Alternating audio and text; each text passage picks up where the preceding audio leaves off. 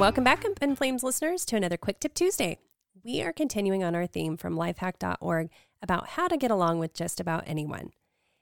Today, walk in their shoes. Like coins, every social interaction has two sides. Sometimes those lines between people, they can get blurred and cause misunderstandings. Taking the time to view the situation from someone else's point of view will help you get along better with them, even if you still don't agree with their views. As the quote says, you can't understand or get along with someone until you have walked a mile in their shoes. So get to walking. Now, if you guys have a really great tip, email me at tips at upinflames.org.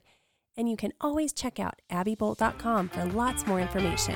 Now, have a great week.